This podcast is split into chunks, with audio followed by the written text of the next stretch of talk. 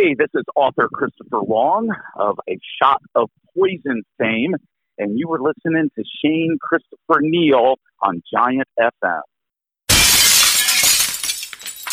Bobby Dall actually, and I'll explain this, Bobby Dall actually is poison.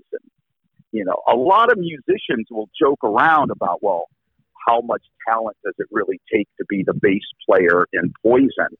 But Bobby Dall was the most laser focused, rehearsed, professional guy I've ever dealt with in the music business.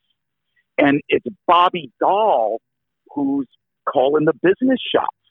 And when we're on tour, if somebody from VH1 or the promoter or somebody from the record label, any business type person like that showed up at the arena, they all immediately go to Bobby's dressing room because everybody on the inside knows that, you know, in, in the poison world, the real inside poison world, Bobby Dall is that band. Right. And I think a lot of people don't realize that just because of perception and so on. Not to diminish anybody else's role, but I don't think Bob ever gets or has ever gotten a fraction of the credit that he deserves for being the driving force uh, behind not only uh, the band in general, but behind their success.